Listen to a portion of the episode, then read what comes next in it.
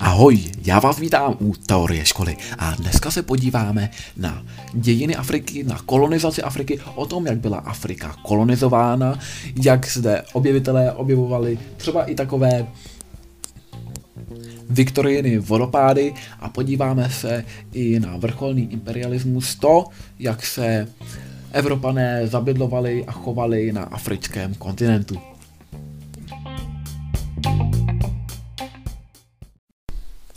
První Evropané již objevovali Afriku ve 14. století. V 15. století dochází nicméně k většímu rozmachu, protože již cestovatelé neputují, jak se říká, po svých, ale a, využívají lodě, dochází k objevným plavbám a první Evropané, kteří a, obeplouvají Afriku, jsou Portugalci.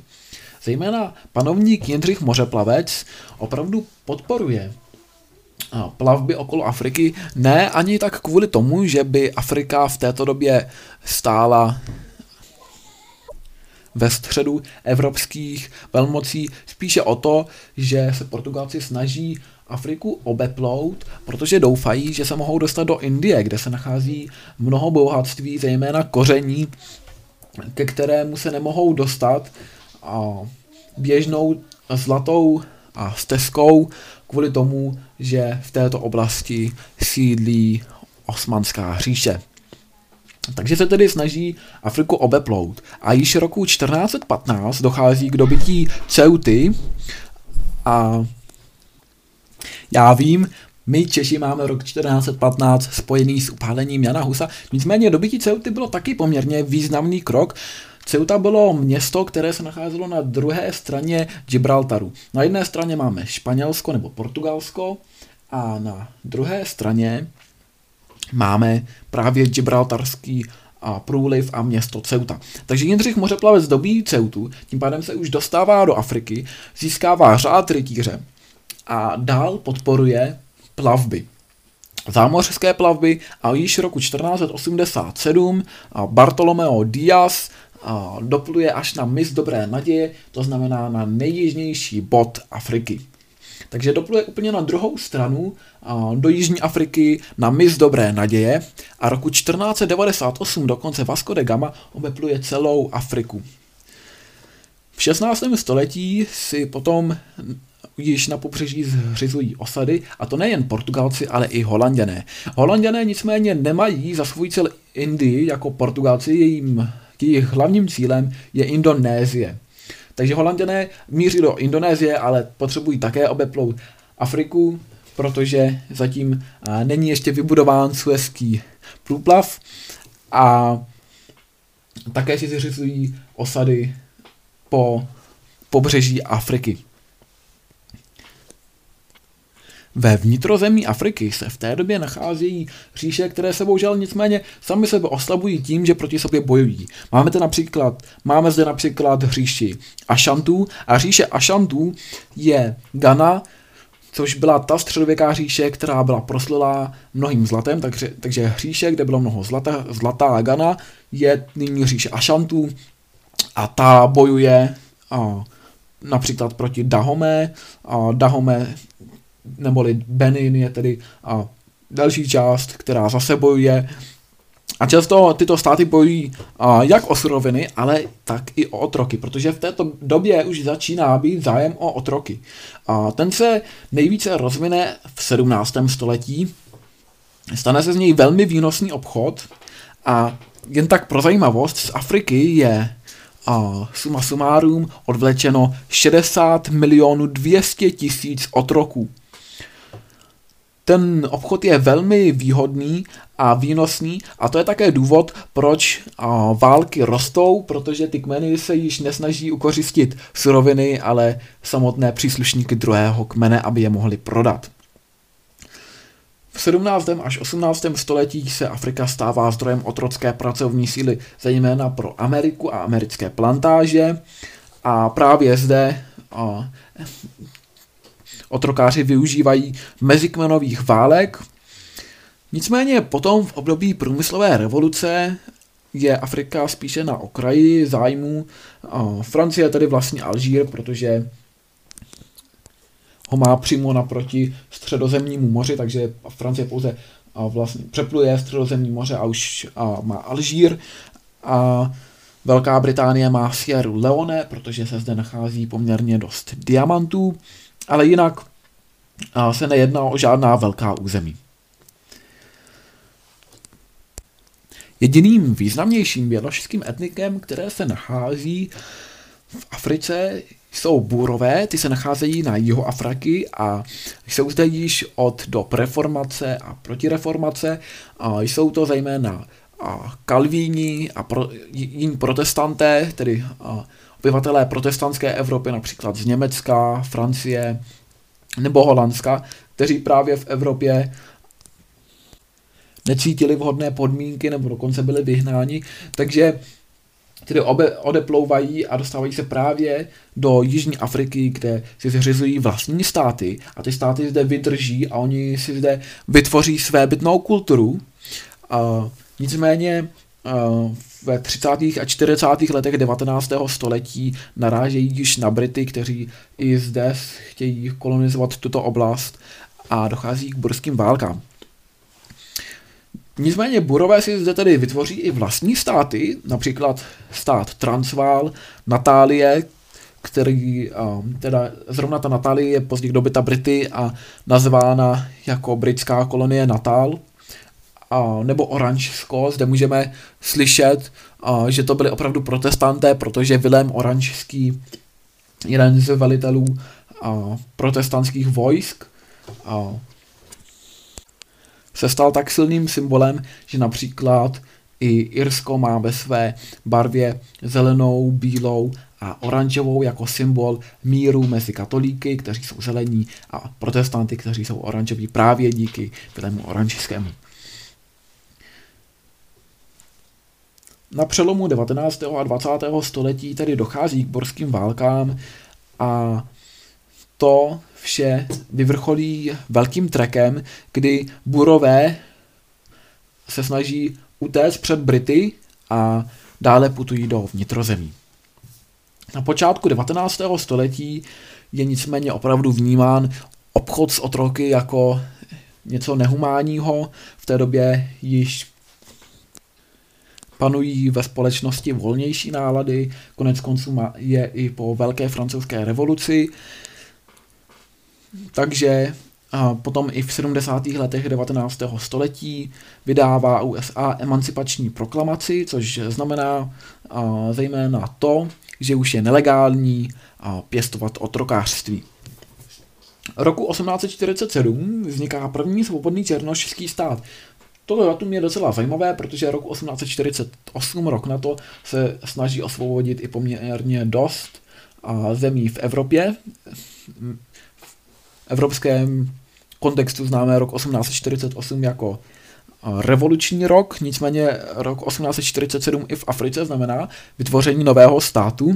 Je jím první svobodný černošský stát Republika Liberie. Tento stát vzniká tak, že většina otroků, kteří již nejsou otroci, se přestěhují zpět z USA do Afriky. Nicméně, přestože zde zakládají velmi pokrokový stát, tak se zde vyskytují z té neschody mezi otroky, kteří připlouvají zpět a původními obyvateli Liberie, kteří se najednou cítí vytlačováni. No a roku 19, a teda 1869 dochází k budování Suezského průplavu. Tento projekt je první financován francouzi, později i Brity, a je podporován i na domácí půdě egyptský panovník dokonce odkoupí část akcí, čímž podpoří projekt. Nicméně později, až roku 1956, další egyptský panovník, tentokrát už prezident Gamal Abdel Nasir, znárodní suezký průplav, čímž dojde k suezké krizi. Afrika je nicméně stále známa spíše z vnějšku. Známe některá její pobřeží, vznikají pobřeží pojmenovaná podle toho, jaký artikl se zde nachází, například pobřeží Slonoviny, které je až dodnes, Zlaté pobřeží, později tedy, eh, nebo ještě předtím Zlatá Gana, eh, nebo i pobřeží otroků. Nicméně vnitrozemí Afriky zmapované není. Prvním významným milníkem v objevování vnitrozemí Afriky učiní David Livingstone. Je to skotský misionář, který se rozhodne objevit a probádat méně známé části Afriky. A opravdu se mu to podaří, objeví například Viktoriiny vodopády nebo vodopády, které pojmenuje po královně Viktorii. A tyto vodopády jsou jedny z největších vodopádů na světě, leží na řece Zambezi v Zambii, nebo objeví i další vodopády, které jsou po něm pojmenovány jako Livingstoneovy vodopády, po případě i dokonce Livingstoneovo pobřeží. Dalším objevitelem je Henry Stanley. Henry Stanley je američan, novinář, který je původně vyslán za účelem nalézt Livingstona. A to proto, že se doufá, že až ho nalezne, tak to bude velký novinářský trhák a vynese to mnoho peněz a Henry Stanley opravdu Livingstona nalezne a otevře tím tak cestu mnoha dalším dobrodruhům, kteří začnou pronikat Afrikou. Nicméně postoje Davida Livingstona a Henryho Stanleyho jsou poměrně odlišné, zatímco David Livingstone odmítal otrokářství a snažil se pokud možno nenarušovat africkou kulturu, pouze ji pozorovat, tak Henry Stanley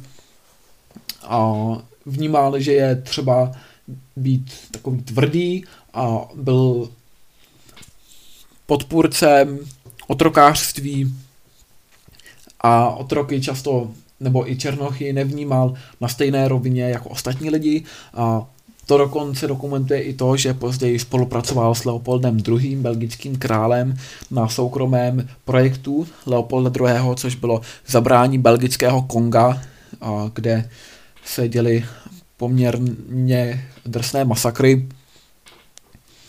A v poslední řadě zde máme Emila Holuba, což je český objevitel. Narodil se roku 1848, to je ten stejný rok, kdy vznikla Liberie a vedl e- etnografické výpravy, jednu například do a, a zmapoval Viktoriny vodopády objevené Davidem Livingstonem. K velké změně nicméně dochází na konci 19. století. Většina států už kolonizovala oblasti další, o které měli největší zájem, například v Ázii, Indii, Indonésii. A nyní jediný volný kontinent je Afrika. Navíc dokončili průmyslovou revoluci, během které neměli příliš zájem o Afriku, protože se sami soustředili na průmyslový vývoj a tak tedy dochází ke kolonizaci Afriky zhruba okolo roku 1889 až do roku 1914. Dochází k prudké kolonizaci, k imperialismu a někdy je to nazýváno jako takzvaná rvačka o Afriku. Myslí se tím to, že evropské státy se snaží co nejrychleji zabrat co nejvíce pro sebe, tak, aby si mohli pokud možno uchovat co nejvíce kolonií, protože vypadá, že počet kolonií není neomezený a že tady to jsou možná jedny z posledních kolonií, které budou státy moci získat.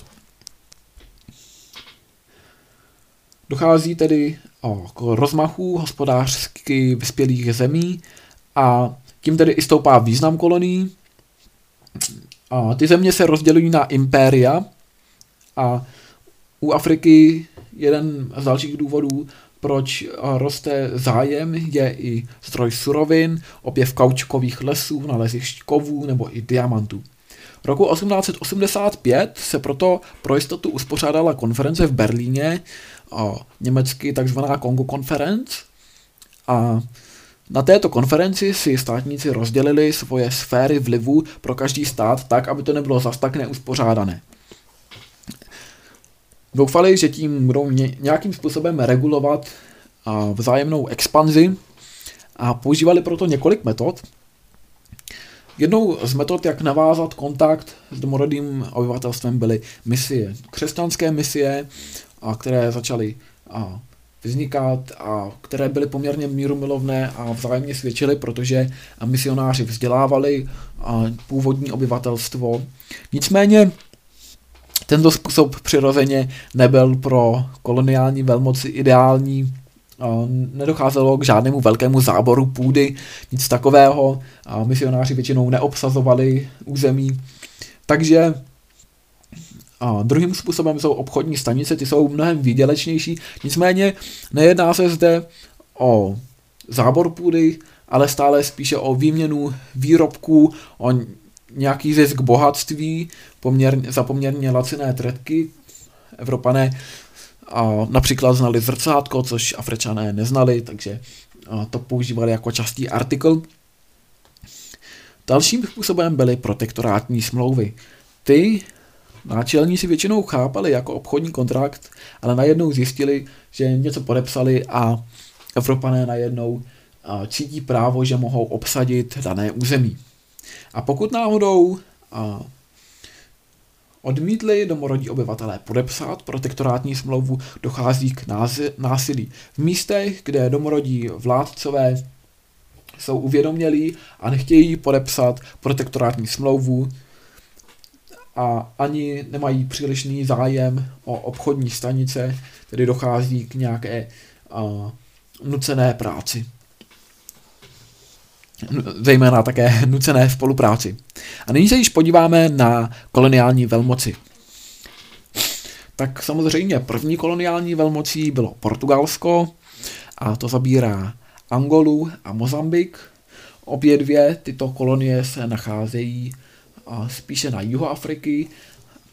Angola se nachází na západní, západním a jižním pobřeží Afriky, zatímco Mozambik na východním a jižním pobřeží Afriky. Dále zde máme Belgii. Belgie obsazuje a belgické Kongo. To tedy původně bylo belgického krále Leopolda II., který si to zřídil sám jako svou soukromou kolonii. Poslal tam vědeckou výpravu a nakonec a se rozhodli, že toto území podlehne jeho samozprávě. Nicméně a belgické úřady to neuznali, takže nakonec je pod zprávou celé Belgie. Právě ve službách Leopolda II. pracoval i Henry Stanley. Další koloniální velmocí je Francie. Francie a, měla poměrně ambiciozní plán a to vybudovat pás kolonií od západu do východu Afriky a tomu tedy odpovídá i skladba kolonií. Má Tunis, který je poměrně blízko středozemním moři. Alžír opět blízko Francii ze středozemního moře poměrně snadno dosažitelný. Podobně i jako Maroko. A potom tedy západní a rovníková Afrika. Další koloniální velmocí je Velká Británie. Ta má další plán, jak propojit své kolonie, tentokrát ne z východu na západ, ale ze severu na jih. Tento plán navrhl Sir Cecil Rhodes, takže proto i dokonce jedna z kolonií se nazývá Rhodézie a samozřejmě ty dva plány, plán Anglie a plán Francie se křížily, takže později došlo k fašovské krizi, o které si ještě povíme. A plán tedy byl vybudovat pás kolonií od Egypta až po Kapské město. Některé z kolonií, které se Britům podařilo zabrat, je například Egypt, Sudán, britská východní Afrika, právě ona zmíněná Rodézie anebo Nigérie. Dále bych zařadil mezi koloniální velmoci i Španělsko. Španělsko nicméně nemělo v Africe příliš mnoho kolonií. A je to i z toho důvodu, že podepsalo dohodu s Portugalskem, že Portugalsko bude mít všechnu oblast od Španělska na východ, zatímco Španělsko bude mít všechno od Portugalska na západ, to znamená, že Španělsko se tady zaměřilo na Ameriku, zejména na střední a jižní Ameriku, zatímco Portugalsko se zaměřuje na Afriku a potom dále na Indii, Indonésii kterou teda spíše zase měli Holanděné. Takže Španělsko má pouze malá území, například nepříliš lukrativní západní Saharu, rovníkovou Guineu a velké naděje vkládá pouze do Jižní Ameriky, kde takovou jedinou větší portugalskou zemí je Brazílie. Další koloniální velmocí je Německo. Německo přichází poměrně pozdě, protože první se muselo sjednotit a založit císařství, takže již příliš kolonií nezbývá. Na jihozápadě obsazuje Namíbii, na východě obsazuje Tanzánii, v Guinejském zálivu, Kamerun a Togo. Další stát, který také přichází pozdě, podobně jako Německo, je Itálie. Itálie si zabírá Libii, část Somálska a snaží se utočit na Etiopii, která je stále neobsazená. Nicméně tento útok je neúspěšný a takový úspěšnější útok je až před druhou světovou válkou, kdy na Etiopii, která se nazývá i Habeš, tak kdy na Habeš útočí Mussolini a je, dochází k masakru. Přestože v Berlíně se roku 1885 pořádá konference a uspořádání kolonií, takzvaná Kongo Conference, tak dochází ke střetům o kolonie. Jeden z takových větších střetů byl střet mezi Francouzi a Brity a ten byl do roku 1898 a trval až do roku 1899. Nazývá se takzvanou fašotskou krizí. Tenhle střet se odehrál v Jižním Sudánu na stanici Fašoda, kde se najednou střetli zájmy obou dvou velmocí. Britové, kteří chtěli propojit sever a jih, a francouzi, kteří chtěli propojit západ a východ. Z této krize vyšla vítězně Velká Británie, Francie zrovna trpěla domácími problémy, Dreyfusovou aférou a zároveň klasický spojenec Rusko, u kterého doufala, že by mohla nalézt podporu o tuto oblast nemá zájem, nemá zájem o Afriku, Rusko se v této oblasti nechce angažovat, to znamená, že bohužel, nebo pro Francii bohužel, a musí odevzdat své kolonie Velké Británii. Další um, střetem o kolonie jsou burské války, kde se střetávají uh, burští obyvatelé ve svých burských státech uh, s Velkou Británií a burské války trvají od roku 1899 do roku 1902. Burové bojují gerilovou válkou, to znamená válkou, která není zcela přímá a Velká Británie je v tomto středu poměrně neúspěšná a utrpěla velké ztráty.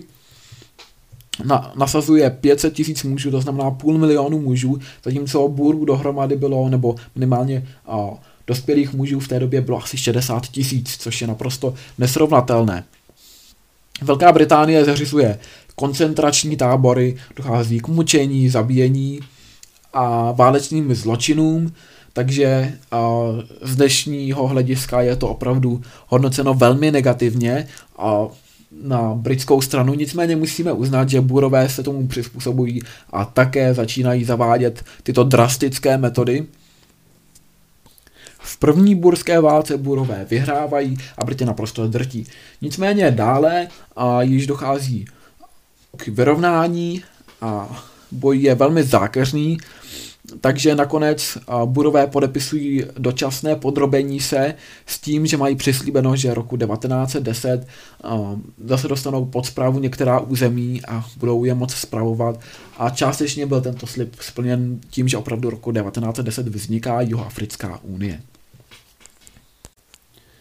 Krom střetů vzájemných mocností dochází i ke vzpourám domorodého obyvatelstva, Jednou ze vzpour je například povstání kmene Hereru. To se odehrálo roku 1904 proti německé koloniální správě a opět a, byl zde použit naprostý nepoměr, zatímco německých vojáků bylo 2000, tak a celý kmen Hereru a dohromady bylo asi 80 tisíc. A často je hodnoceno, hodnoceno toto povstání jako první genocida moderních dějin, protože Němci se opravdu příliš neostýchají vyhnat celý kmen na poušť, dochází ke genocidě a většina z kmene Hererů umírá, přežije asi pouze 15 tisíc obyvatel. Vlastně jedná se o systematické vyvražďování. Další válkou je válka v Dahomé, neboli v Beninu. I zde se prokáže vojenská převaha francouzů proti domorodému obyvatelstvu, takže a opět je otázka, zda se jedná o válku nebo spíše o masakr. No a máme zde i Mahdís, Mahdijský stát. Mahdijský stát se nachází na území Súdánu a vznikl od roku 1881, dále pokračoval až do roku 1899. Vedl ho Al-Mahdi a podařilo se mu odtrhnout se od Velké Británie a opravdu, přestože byl technicky mnohem zaostalejší, jezdil na koních a používal šahl, šavle, což proti Britům v té době bylo poměrně nepoměrné, tak se mu podařilo stát uhájit. Nicméně po jeho smrti opět Velká Británie Sudan zabírá a narukuje si ho jako svou vlastní kolonii. Já doufám, že se vám tahle epizoda moc moc líbila, přestože pravda, někdy jsou dějiny Afriky poměrně dost tvrdé a já vám přeju pěkný zbytek dne a mějte se ahoj!